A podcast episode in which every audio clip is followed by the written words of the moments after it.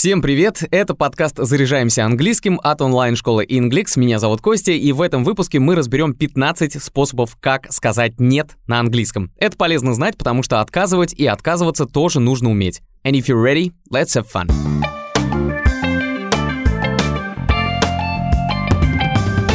Кстати, недавно мы рассказывали о том, как отвечать согласием. Послушайте, если еще этого не сделали. Нет в этом отношении слово сложное. Просто не каждый может сказать «нет», особенно когда у человека напротив глаза, как у кота из Шрека. Но тем не менее, это важный навык, который принесет много пользы, причем можно научиться отказывать вежливо, не раня трогательную душевную организацию человека. И потому вот первое выражение. In a short word, no. Если вкратце, то нет. Прекрасное выражение, которое и мягкое, и уверенное, потому что так мы даем понять, что наше решение твердое и правильно преподнесено. Could you please, please lend me some money? I swear I'll get your money back next week. Не мог бы ты, пожалуйста, пожалуйста, одолжить мне немного денег? Я обещаю, я верну на следующей неделе. Well, in a short word, no, because you haven't paid me the last debt back. Что ж, вкратце нет, потому что ты мне еще не вернул прошлый долг. In a word.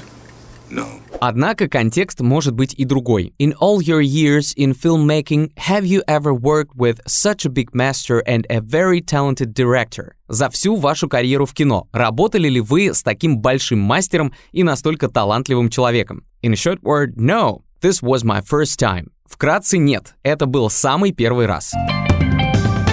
Некоторые иногда спрашивают, как перенести известные русские выражения на английский. Вот, например, такое. Одевайся. Царем будешь. Ни за что!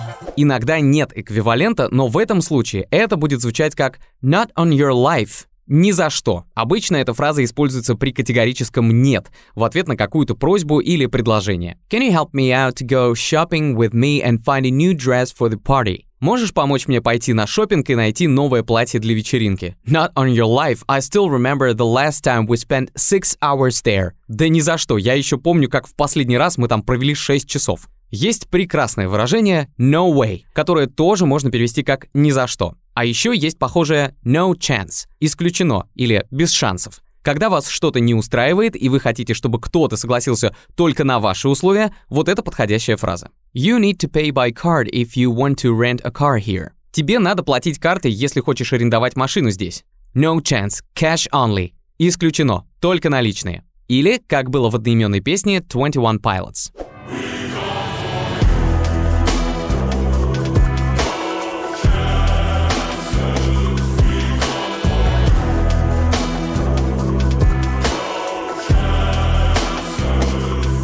Есть один мем, который давно вошел в речь. Это изобретение британских дипломатов highly likely. С точки зрения перевода это значит «с высокой вероятностью», а с точки зрения смысла это такое ироничное выражение стопроцентной уверенности. То есть это такой запутывающий дипломатический уход от утвердительного ответа.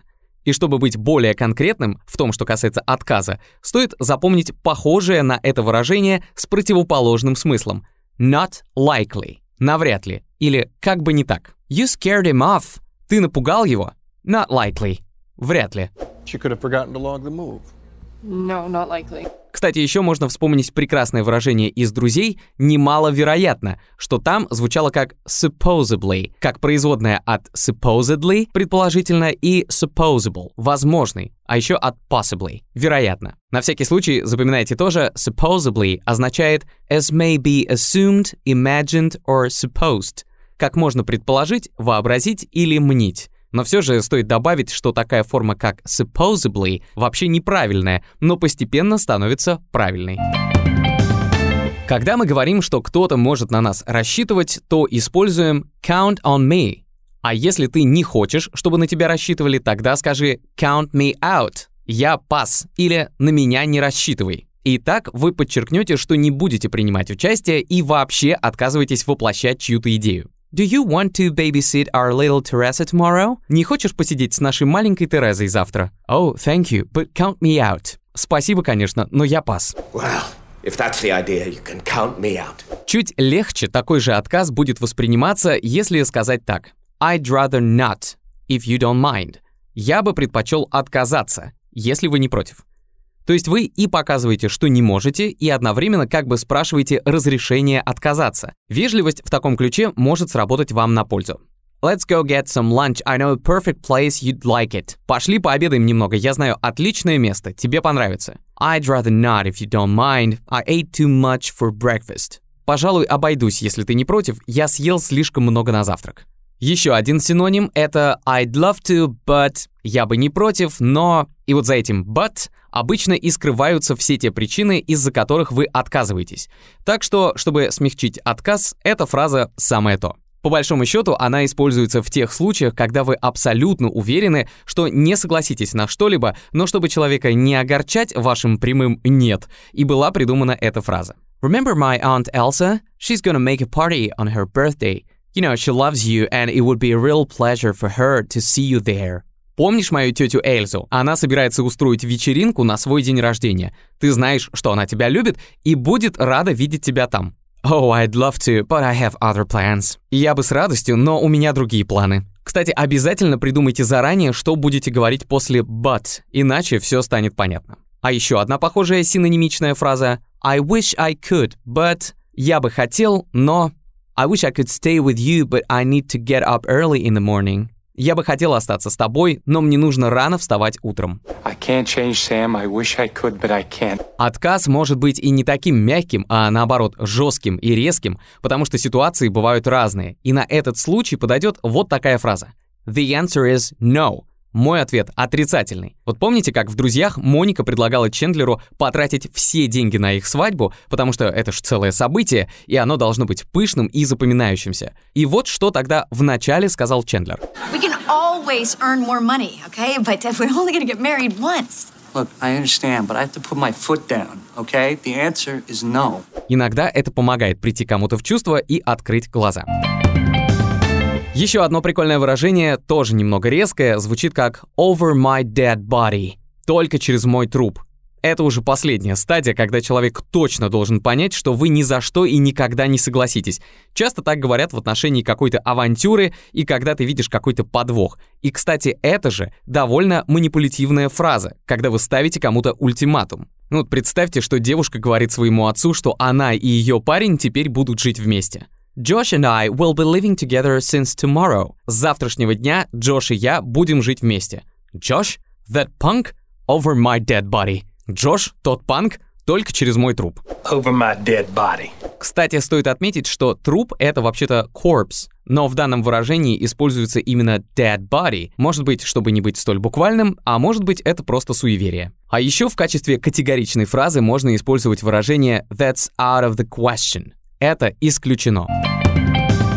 Несколько примеров фраз подлиннее, и первая из них «It's not my thing» — «это не мое» или «это не для меня». Вроде бы и не резкая формулировка, но в то же время она не содержит осуждения какого-либо предложения. Такая довольно нейтральная по эмоциональной окраске, но твердая в своем решении. She kept asking me if I would go with her to the club, but I told her it was not my thing. Она все спрашивала меня, пойду ли я с ней в клуб, но я ответил, что это не мое. И не менее прекрасная, похожая по смыслу фраза I think I'll pass. Я думаю, я откажусь.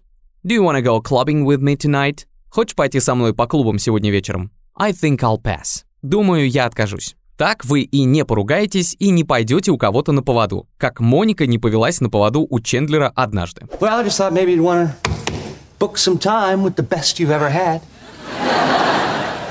You know what, champ? I think I'll pass. И, наконец, самая длинная фраза из тех, которые мы сегодня разбираем, это «I'm not really into something». «Мне это не очень-то нравится». Прекрасно подходит для ответа, когда вы чувствуете, что что-то не так, и внутри все уже начинает протестовать. К тому же она оттягивает время ответа, так что скажите ее, чтобы услышать более весомые аргументы, прежде чем все-таки согласиться на предложение или же точно отказаться. I'm gonna be at the gym all day long, so would you come help my wife? We're moving out. Я буду сегодня в тренажерном зале весь день. Ты не мог бы прийти помочь моей жене? Мы переезжаем. I'm not really into it. Мне это не очень нравится. Иногда можно заменять ее на чуть более нейтральную I'm not quite sure. Я не совсем уверен. Если вы испытываете проблемы с разговорным английским, вам трудно формулировать свои мысли и при общении вы чувствуете себя неуверенно, приходите на наш интенсив «Как вывести speaking на новый уровень». Курс нацелен на то, чтобы вы заговорили на английском, поэтому вас ждет много практических заданий и лайфхаков для развития навыка speaking. В результате вы научитесь звучать более естественно и связно, сможете спокойно и уверенно разговаривать на английском и узнаете эффективные способы работы над устной речью. Это уже четвертый поток курса, его прошли уже больше 300 человек. Курс стартует 22 мая и длится 3 недели. До 18 мая на интенсив действует скидка 20%, успейте воспользоваться. Ссылку на интенсив оставили в описании. Спасибо, что послушали этот выпуск. Если он был полезен, ставьте лайки и звездочки. Напомню, что мы есть в Apple и Google подкастах, а также в Яндекс Музыке и на других платформах. До скорого. See ya. Take care.